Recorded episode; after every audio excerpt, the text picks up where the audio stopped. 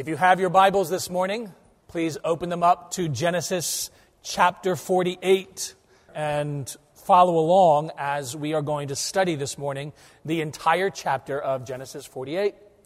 This is a an amazing chapter that will have impact throughout the rest of the Old Testament. It'll, understanding this chapter will help us understand many of the things that follow on. But as we think about, before we think about this text and study it, would you join me in a word of prayer? Lord, we wait for you.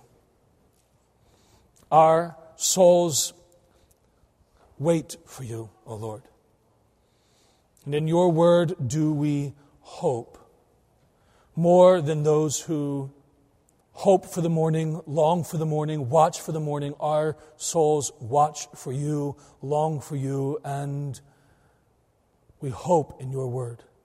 Help us this morning that we may receive your word as your word, for in it we find the wonderful words of life. Grant us this. In Christ's name we pray. Amen. In eighteen ninety-two, a young woman was born. She would grow and live until nineteen eighty-three, which, if you're doing the math, that's ninety-one years. In eighteen ninety-two, soon after, not long after she was born, her in those early years, her mother would pass away, and so it would just be her, her father, her sister, and her brother living in Holland. And there in Holland, her, her father was a, a watchmaker.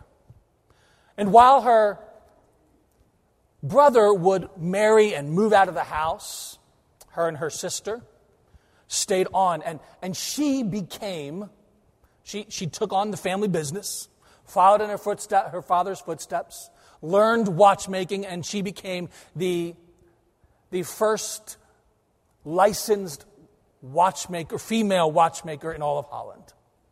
A significant person, a significant role. But it wasn't until she was forty-eight years old, and Germany invades Holland, that her story begins to take on international glory nowadays, international fame. She and her father and her sister built on her room, built within her room, a, an additional room, a secret room, so that those Jews who were seeking asylum, seeking escape from the, the dangers of Nazi rule, had a place to hide and then go on as they would pass on to a along a route, pass on to places of safety. And they would enter into her room, which they would call their hiding place. She was arrested. Her entire family was informed on by a Nazi collaborator, informant. They were arrested while there were still six Jews hiding in that room. Those Jews went undetected. And she, while she and her sister and her father were taken to Ravensbrück concentration camp, she received word during that time period, all of the watches in your cabinet are safe, which she understood to be code that all of those that had been in her home had escaped after they had been taken. All in all, somewhere between seven hundred and eight hundred Jews had moved through this home to safety. Of course, this person we know to be Corrie ten Boom. And she describes in her book, The Hiding Place, which she wrote in nineteen seventy,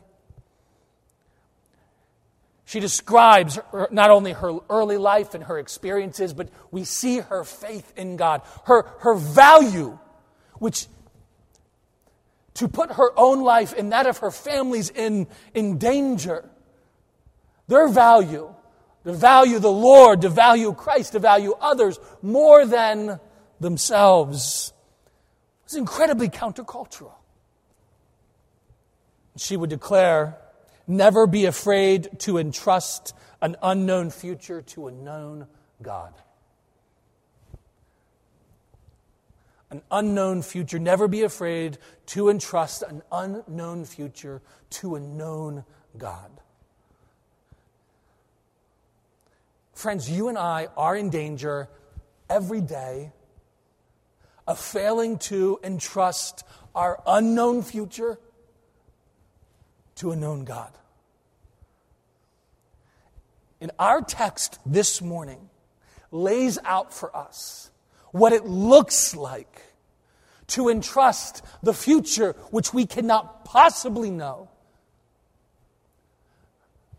but to live in light of that future, knowing that it is in the hands of one who is far more capable than we are. One who is not only far more capable, but far more faithful. One who cannot fail to uphold that which he has declared. This text is a very ordinary text. We find no, no miraculous event. No extraordinary um, event happening in these, in these verses. Nothing supernatural. But all of it massively important. Read with me, beginning in verses one and two. This, the, these two verses kind of set up what's happening. We know that Jacob is at the end of his life. And we see things are, they are arriving very quickly towards the end. Verse one, now it came to pass after these things that Joseph was told, indeed, your father is sick. Now we don't know who this person is, but clearly it's a messenger sent from Jacob to his son Joseph to let him know, hey, things are failing quickly. You need to get here. And Joseph took with him his two sons, Manasseh and Ephraim. And Jacob was told, look, your son Joseph is coming to you. And Israel, this is Jacob, Israel, strengthened himself and sat up on the bed. One last time, Joseph is coming to see his dad. And he brings with him his two sons, Ephraim, Manasseh. Manasseh being the eldest, Ephraim being the younger of the two sons.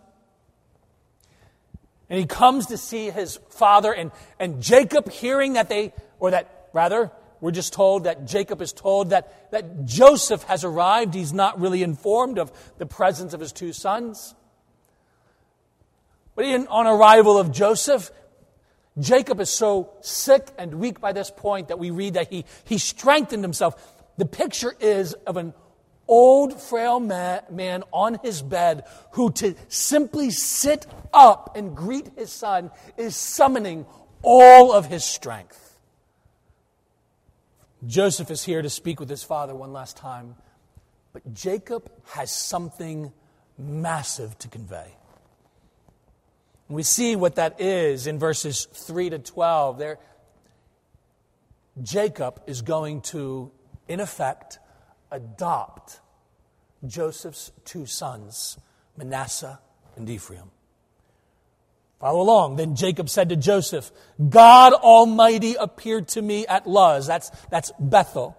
He appeared to me at Luz in the land of Canaan and blessed me. And he said to me, behold, I will make you fruitful and multiply you, and I will make of you a multitude of people and give you this land to your descendants after you as an everlasting possession. And now, your two sons, Ephraim and Manasseh, who were born to you in the land of Egypt, before I came to you in Egypt, these two sons, they are mine. As Reuben and Simeon, they shall be mine. Your offspring, whom you beget after them, they shall be yours. So whatever sons and daughters, they'll be yours. These two sons, in name, they are mine. They belong to me. They will be called by the name of their brothers in their inheritance. But as for me, when I came from Padan, Rachel died beside me in the land of Canaan on the way. You'll remember she passed away on the return trip as they were about to go see her, his father Isaac. Rachel died beside me in the land of Canaan on the way when there was but a little distance to go to Ephrath. And I buried her there on the way to Ephrath, that is, Bethlehem. Then Israel saw Joseph's sons and said to them, and said, Who are these? And Joseph said to his father, They are my sons whom God has given me in this place. And he said, Please bring them to me and I will bless them. Now the eyes of Israel were dim with age so that he could not see.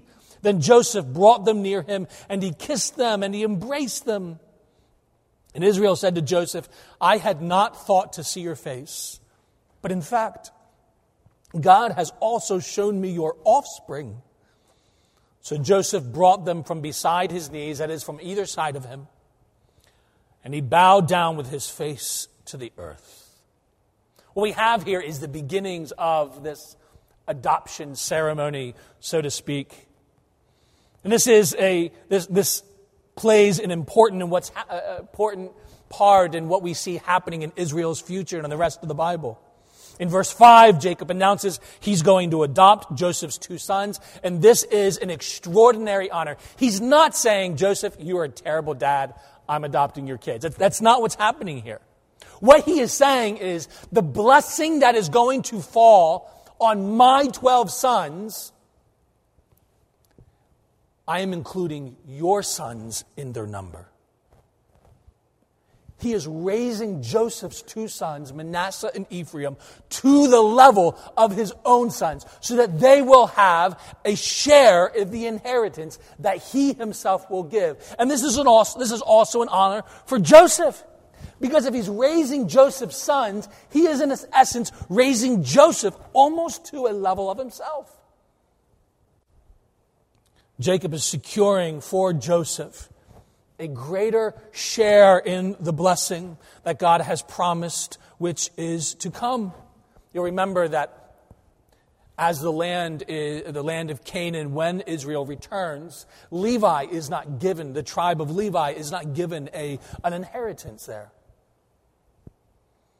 That is because that tribe is devoted to the ministry of the tabernacle and later the temple.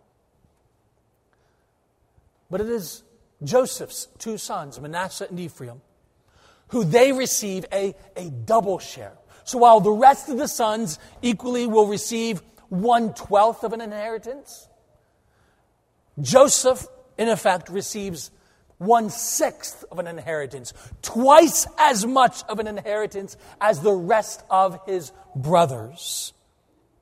He is giving Joseph an extraordinary blessing here. And he says, he's as as Reuben and Simeon, they shall be mine. So not only is he adopting them and saying, okay, they're going to have a share as the rest of my sons, but now they're going to have a greater share than the rest of your brothers. He is Reuben and Simeon. These are the first two, uh, first two born sons of Jacob. And what he is saying, in effect, is that Manasseh and Ephraim, they are being raised to the level of that firstborn son. They will receive the honors and the blessings and the inheritance that normally would have been reserved only for the firstborn. The firstborn gets the best. The firstborn gets the most. The firstborn is given greater prestige and honor and wealth. Whatever is inherited, it is primarily through the firstborn. And Joseph's sons receive that as Reuben and Simeon. They are themselves overtaking Reuben and Simeon. Why is that?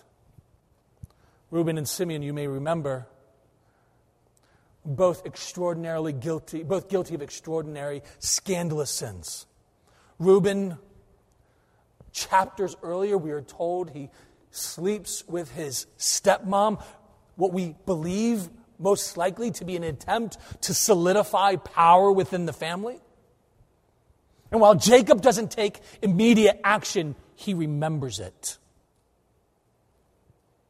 Simeon, along with Levi, they are the ones who went into Shechem and murdered and slaughtered all the inhabitants. And so Joseph's two sons are given priority even over the first two born, firstborn sons of, J- of Jacob. And then we see the ceremony beginning in verses eight to twelve. He asks this question. That is, Jacob asks Joseph the question, who are these? And it may be that he doesn't know that they're present, that his two sons are present. We, we read in the verses to come that he is almost blind. He's not quite able to see. His eyes are dim with age. So he asks the question, who are these? And so it may just simply be he doesn't, they're shadowy, they're too distant, he can't make them out. And this is very similar to Isaac, who was blind and couldn't tell that it was Jacob and not Esau who was receiving the blessing. So perhaps he's just trying to make very sure that the deception that he pulled on his dad isn't being pulled on him. But there seems to be something else that is a possibility. And it's that he's, he's asking not because he doesn't know, but he's asking because this is perhaps a part of the ceremony. Picture a wedding ceremony. People are walking down the aisle during the, not, you know, at the beginning of the ceremony. You got the, the, the, the grooms, the, the, the, not the grooms, but the, uh, the groomsmen, the, the, the, the uh, bridesmaids, all of them coming down in all of their glory. Everyone's standing up at the front, and then the, the bride is escorted down with her father. And then the pastor asks, who gives this woman away to be a wife? Who gives this way, woman away to be in marriage? It's not because the pastor doesn't know. That, that question's a part of the ceremony. And so in asking, who are these sons? Who are these boys? That's a part of the ceremony. And so Joseph answers, these are my sons whom God has given me. And Jacob embraces them. He kisses them and embraces them. The idea is that he is holding them dear. It would be one thing if he was, if, if the order was reversed. He embraced them and then kissed them. Quick hug, kiss on either cheek, as was expected. But no, he kisses on either cheek, and then the picture is he's holding them. Those of you with grandkids probably know that feeling. And part of why he's enjoying this moment, not just because he knows it's going to be one of his last. But we read in verse eleven, he's, he's just amazed that he gets to do this. I had not thought to see your face, but in fact, God has also shown me your offspring. I get to be with my grandkids. I didn't even know I would see you again. And I get to be with my grandkids. This is amazing. He's, he's savoring it.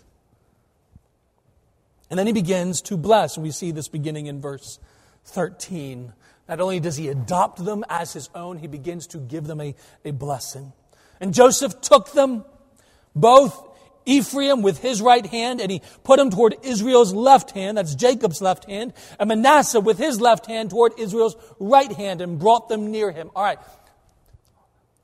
When I was in Sunday school, the picture was these were two little guys, two, two boys. In, in actuality, these are most likely, these are men who are in their twenties. Remember, they were born to Jacob, I'm sorry, born to Joseph before his father ever got down into the land of Egypt, which was seventeen years prior. Joseph, Jacob has been in the land for seventeen years, and there were a few years that had elapsed, a number of years that had elapsed before he even got down there. So these are men who are in their twenties. Ephraim is at the left hand.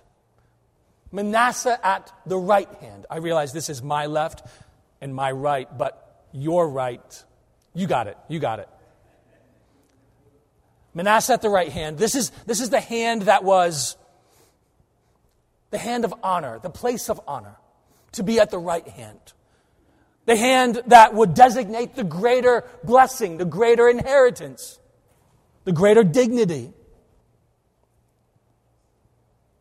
Then we read in verse fourteen, then Israel stretched out his right hand and he laid it on Ephraim, Ephraim's head, who was the younger, and his left hand on Manasseh's head, guiding his hands knowingly, for Manasseh was the firstborn. And he blessed Joseph and said, God before whom my fathers Abraham and Isaac walked, the God who has fed me all my life long to this day, the angel who has redeemed me from all evil, bless the lads. Let my name be named upon them and the name of my fathers, Abraham and Isaac, and let them grow into a multitude in the midst of the earth. Now, when Joseph saw that his father laid his right hand on the head of Ephraim, it displeased him. So he took hold of his father's hand to remove it from Ephraim's head to Manasseh's head. And Joseph said to his father, not so, my father, for this one is the firstborn. Put your right hand on his head.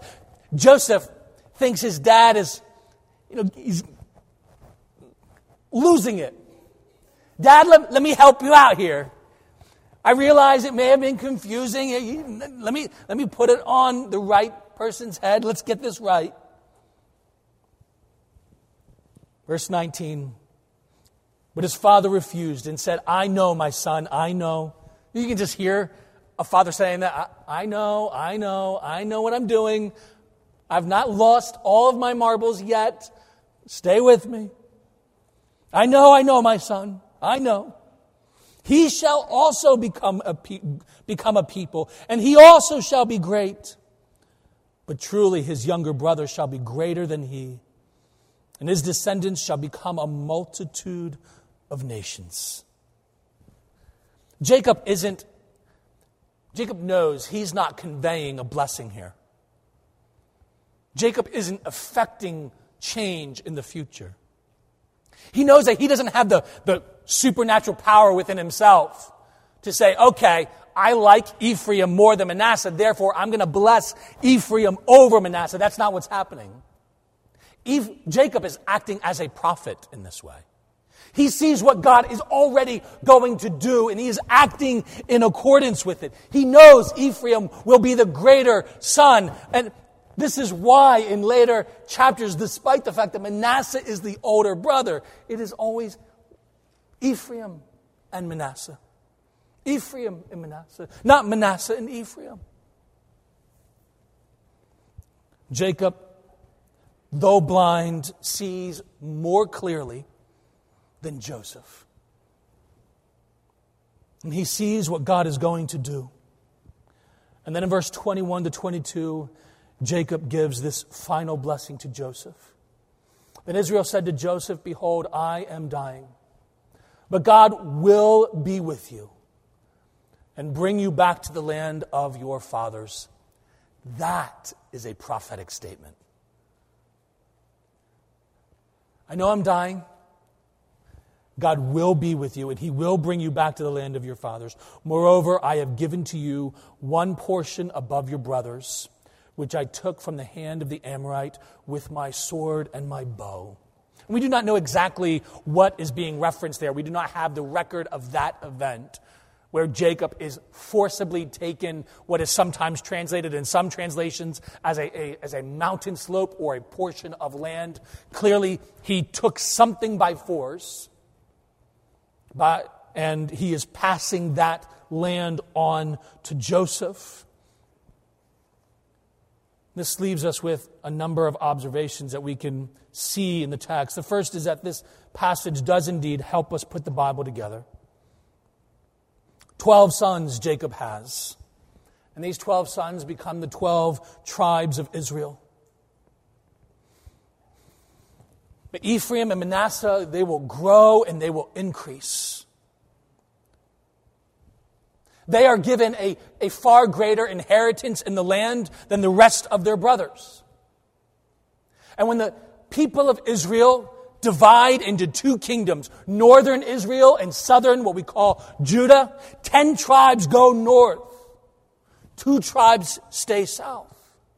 And that northern tribe is oft, those northern tribes are often summarized with saying Ephraim and Manasseh, because they have become, by that point, so numerous that they dominated the landscape, both in power and in prestige. And though, despite Judah will be given special privileges, that the, that the, that the king will come through Judah, it does appear that over time, the line of Joseph and the line of Judah are at odds with one another. Ephraim and Manasseh are the greatest. They're the largest. They're the most powerful, the most numerous. And it is clear from First Chronicles five that Ephraim and Manasseh do indeed replace Reuben as the firstborn son. All of this helps us understand some of the tensions that are going to come up later throughout the Bible. But the focus of this passage is on blessing.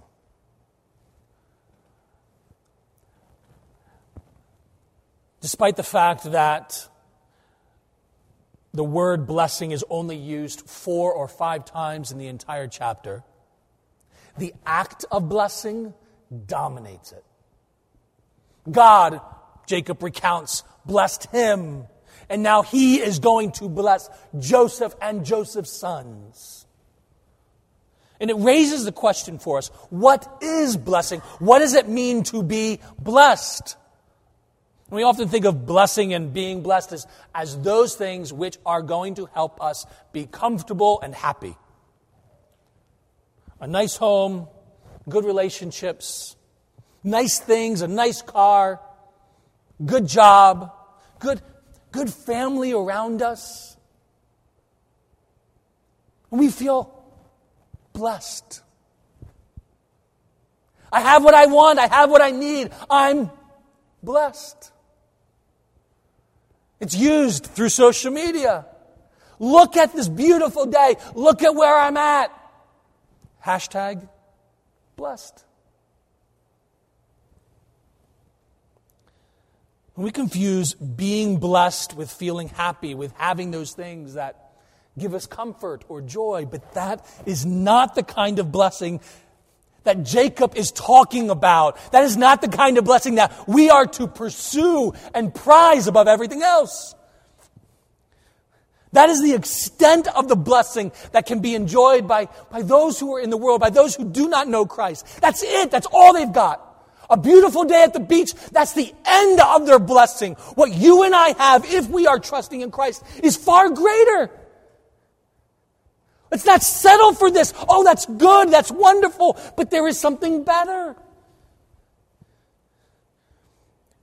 You see this with Jacob, who declares himself already blessed. Verse three, God Almighty appeared to me at Luz in the land of Canaan and blessed me. Think about Jacob's life. Think about how agonizing it was, how difficult and traumatic it was. God blessed him. He was blessed. Whether he felt like it or not, and, and now he is living in exile. Before, he was living as a wanderer, a stranger, an immigrant in the land of Canaan. No place to call his home. The only place his family owned was a burial plot. Now he's living in exile in Egypt. He is given to eat whatever Joseph provides, living in the land that, e- that Pharaoh has simply allotted to them. He doesn't have a lot.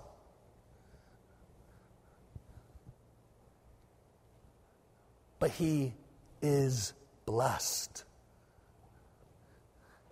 He may not have much in this world, but friends, he has much in the next.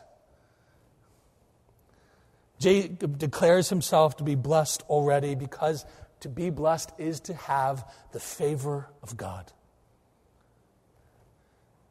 Is to have He who is infinite and supreme and transcendent to have His favor upon you. That is what it means to be truly blessed. And though Jacob has not tasted of that blessing, he knows himself to be blessed because he trusts in the steadfast word of God. God told him decades before, I will bless you. And Jacob lived in light of that. Didn't always live well. but he knew himself to be blessed because God Almighty declared it, and that settled it for Jacob. Yet no matter how he felt, Jacob knew he was truly blessed. Brothers and sisters in Christ, it is by this same faith that we know ourselves to be blessed in Christ, to receive his promises, to have God's own favor. Jacob had nothing better than a distant and fading memory of what God had told him at a certain time.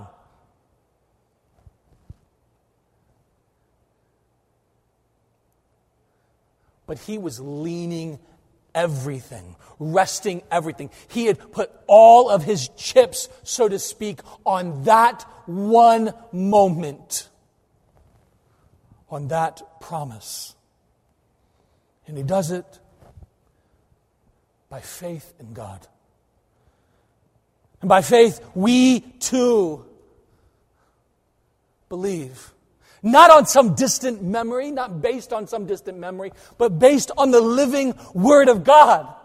For by it we, we know not only of God, for by it we know of His own Son, whom He has given to secure us. By faith we long to taste of that which we have not yet seen. We long to see what we cannot yet even begin to imagine. And we are assured of all of God's promises, though you and I now live as exiles in this land. We do not yet have what God has already blessed us with. But Ephesians one tells us, in Christ we have received every spiritual blessing. So live in light of that day. Some of you have babies, young children, who are in diapers. I remember the day when Melissa and I, I think it was, I don't know which one of us, it was probably Melissa, who changed the last diaper. We had a mini celebration in our home when we were done with diapers. Didn't mean we were done cleaning up accidents, but we were done with diapers. You are changing, some of you are now, day after day, hour after hour, changing diapers. And you hope sometime before they're twenty that they'll be done with changing diapers. But you do that in hope. You live in light of that day. Friends, live in light of what we already have in Christ. The blessings that we are already assured of.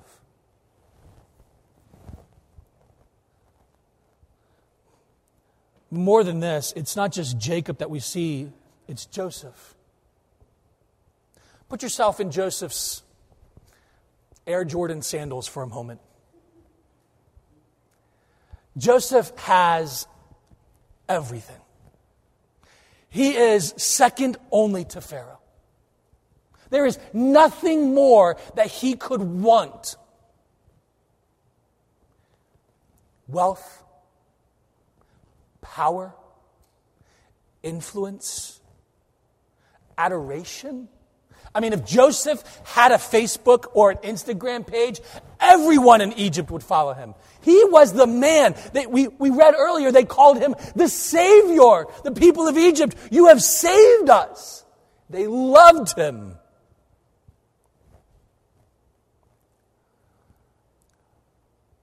But when Jacob calls and says, hey, come over, and when Jacob begins to bless, I, I have a blessing to give you, Joseph doesn't say, Dad, come on, really?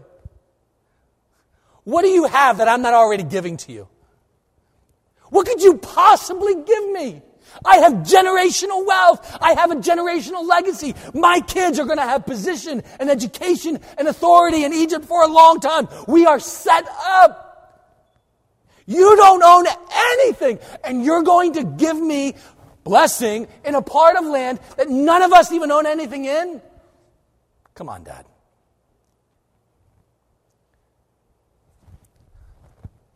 Joseph's response here is he receives it with gladness. He bows, he thanks, he's, he is grateful, he is worshiping the Lord. He views this as an honor.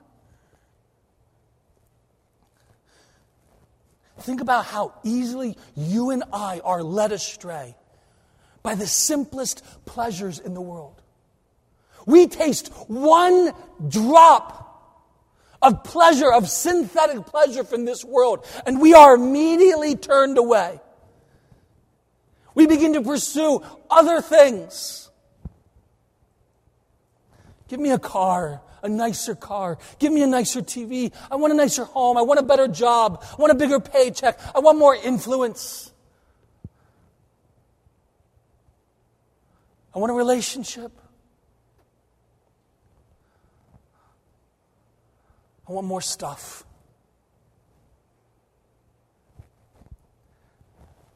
Decades ago, as companies were going down into South America,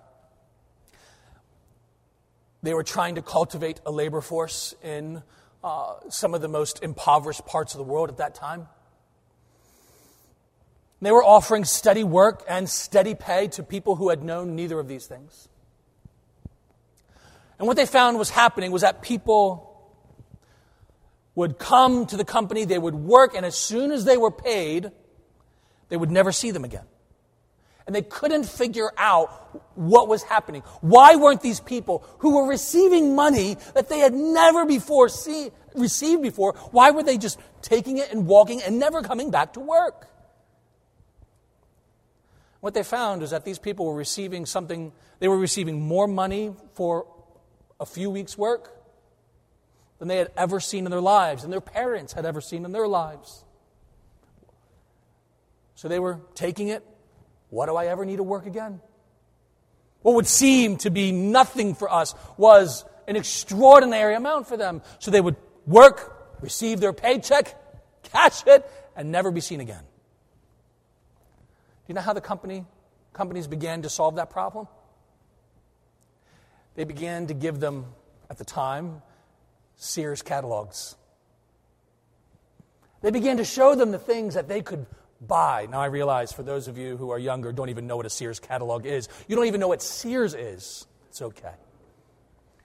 Sears catalog was this massive book that showed you all the stuff you could buy. And I, I mean massive. It, it was... I was going to say it's like a phone book, but even that doesn't make sense anymore.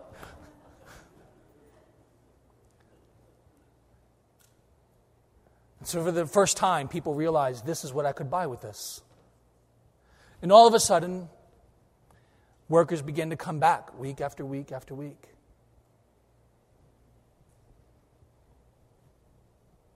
We get simple taste of simple pleasures. How easily we are satisfied with little things. And Joseph, despite the fact that he has everything, everything, everything,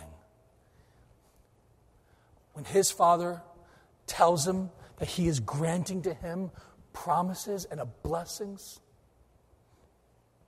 of a land that doesn't belong to his dad,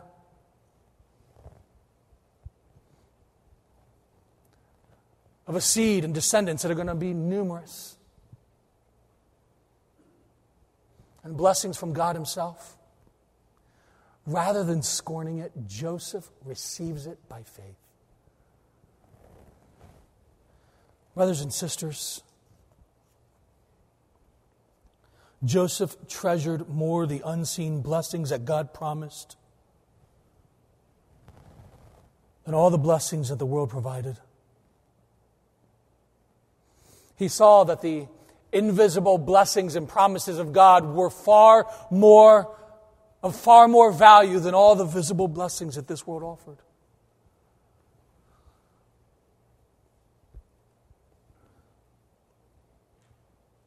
There is nothing, friend, that this world offers that is better in any way than what we will find in God.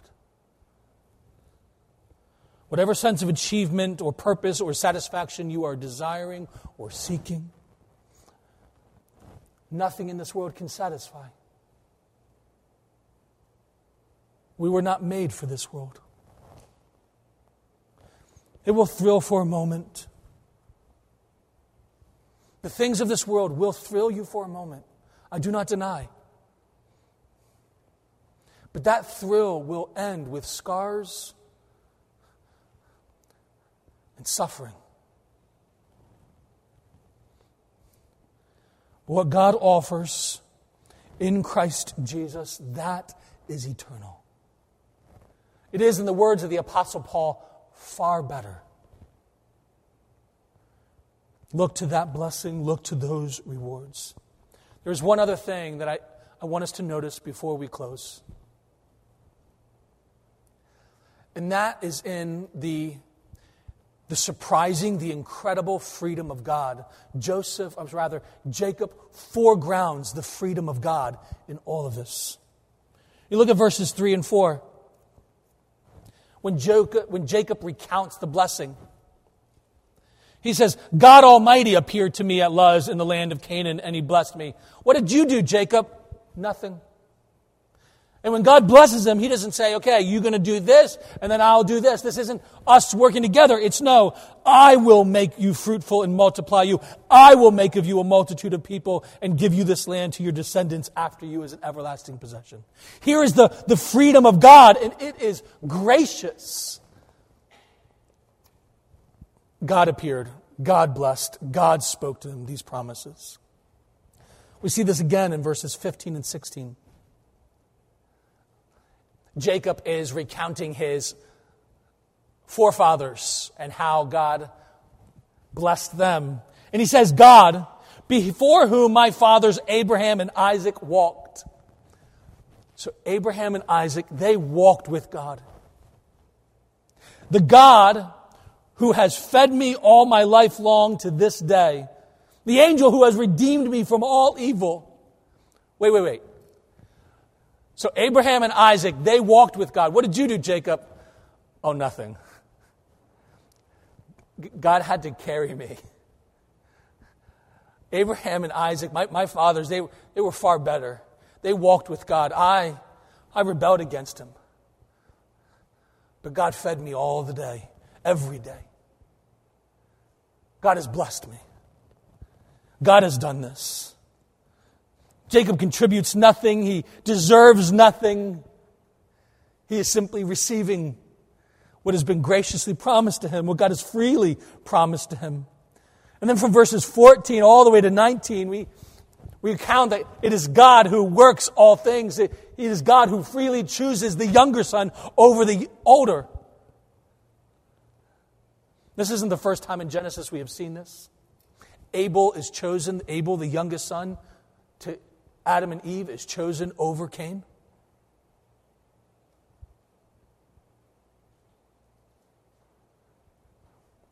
It is Jacob who is chosen over Esau. Isaac who is chosen over Ishmael. You know, it was social convention, strongly so, that the eldest son received the bulk of the blessing, that he be the one to receive the inheritance. That was so strong in the ancient world that to go against it was, it was more than countercultural. It felt wrong. In fact, look with me at Joseph in verse seventeen. Now, when Joseph saw that his father laid his right hand on the head of Ephraim, it displeased him. You could almost translate that saying, it felt evil to him. It felt wrong. It felt sinful. For Jacob to do what he's doing, it appeared to Joseph to be an, to, to be an evil thing. But God is free to bless whomever he would bless. He is free to show mercy to whomever he would show mercy. The Lord is free to show grace and mercy to whomever he desires. We do not earn it. We do not deserve it. We do not merit it. We do not work for it. There is nothing about any of us that God looks on us and says, ah, you, I'm going to have mercy on you.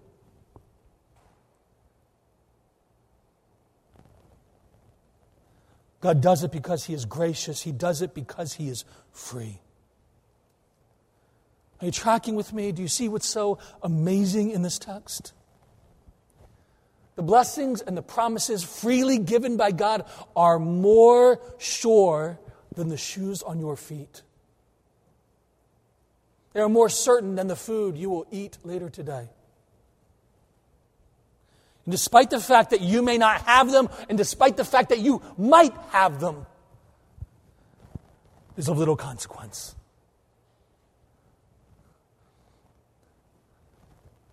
God has testified to His own promises and His own word, and He will not fail to carry it out. And though we may lose all things in this life, yet we cannot lose one, one promise of all that God has made. Oh, how much we fail to keep these eternal blessings in sight, how quick we are to forget them.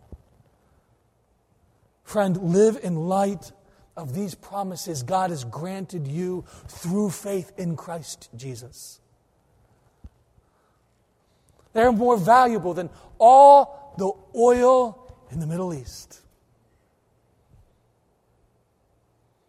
and all the gold in Fort Knox.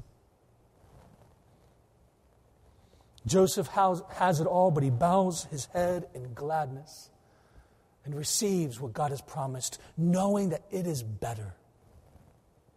What are you pursuing now? What are you clinging to? What are you treasuring? If then, Paul writes in Colossians, if then you have been raised with Christ, seek the things that are above where Christ is, seated at the right hand of God.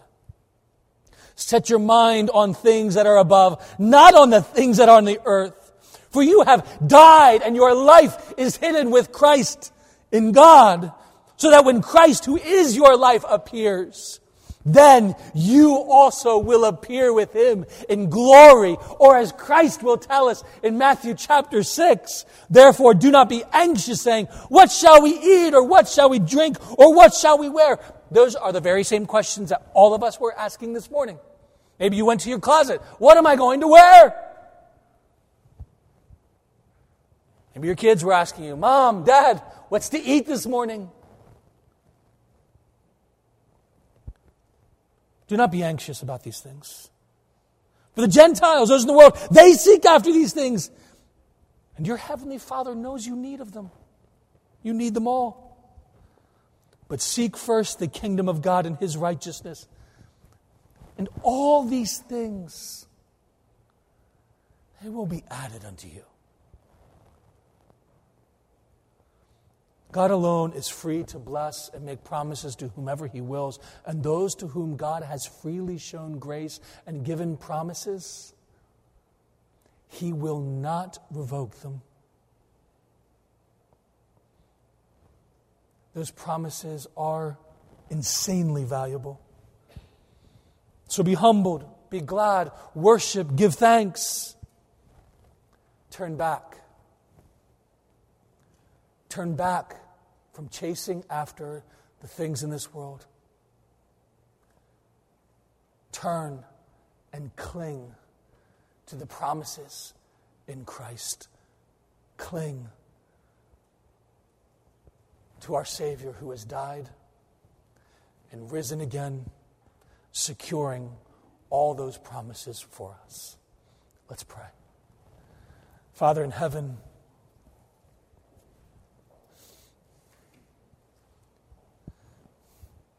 we are stunned that You, our Lord, would make promises to us, would rescue us, would show grace to us. There is no reason we can give for it.